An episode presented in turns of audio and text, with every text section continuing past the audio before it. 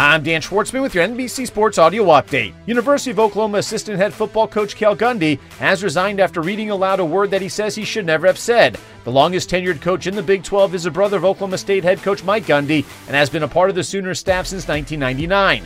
Gundy also played quarterback at Oklahoma from nineteen ninety to nineteen ninety-three. Just seven games on the Major League Baseball schedule, with two matchups featuring both teams at five hundred better records, as the Toronto Blue Jays are on the road at the Baltimore Orioles, while the Seattle Mariners are hosting the New York Yankees. Dennis Eckersley says he will be leaving the Boston Red Sox broadcast booth at the end of the season, as the Hall of Famer says he will be transitioning to life after baseball. Eckersley won twenty games as a starter for the Red Sox in nineteen seventy-eight and also saved fifty-one games in nineteen ninety-two with the A's, winning the Cy Young Award and M V P that season. Eckersley won one hundred ninety-seven games in his career while saving three hundred ninety more. The Boston Bruins will have their captain back, as Patrice Bergeron will return for a nineteenth season after agreeing to a one-year contract worth two point five million dollars with a chance to earn two point five million dollars more. The five-time Selke Trophy award winner is just eighteen points shy of one thousand career points and has scored four hundred goals in his eighteen-year career, all with the Bruins. Boston also announcing the return of fifteen-year vet David Krejci, who played last season in his native Czech Republic. The P G A Tour has asked a federal judge to not grant a temporary restraining order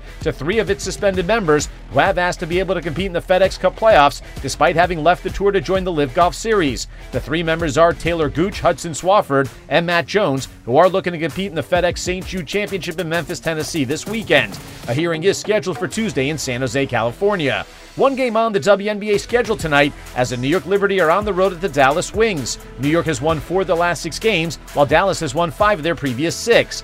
After two disappointing years at Stamford Bridge, Timo Werner is set to rejoin R B Leipzig on a permanent transfer worth around thirty million euros, pending a physical. The twenty-six-year-old left Leipzig for fifty million euros and scored twenty-three goals in eighty-nine appearances for the Blues in those two seasons. Manchester United legend and former Wales manager Ryan Giggs arrived in court in Manchester to face accusations of domestic violence against his ex-girlfriend and common assault against her sister. Giggs, who has denied all charges, stepped down as Wales boss in June, as the forty-eight-year-old did not want to be a distraction as the club prepared for the upcoming World Cup in Qatar. With your N B C Sports Audio Update, I'm Dan Schwartzman.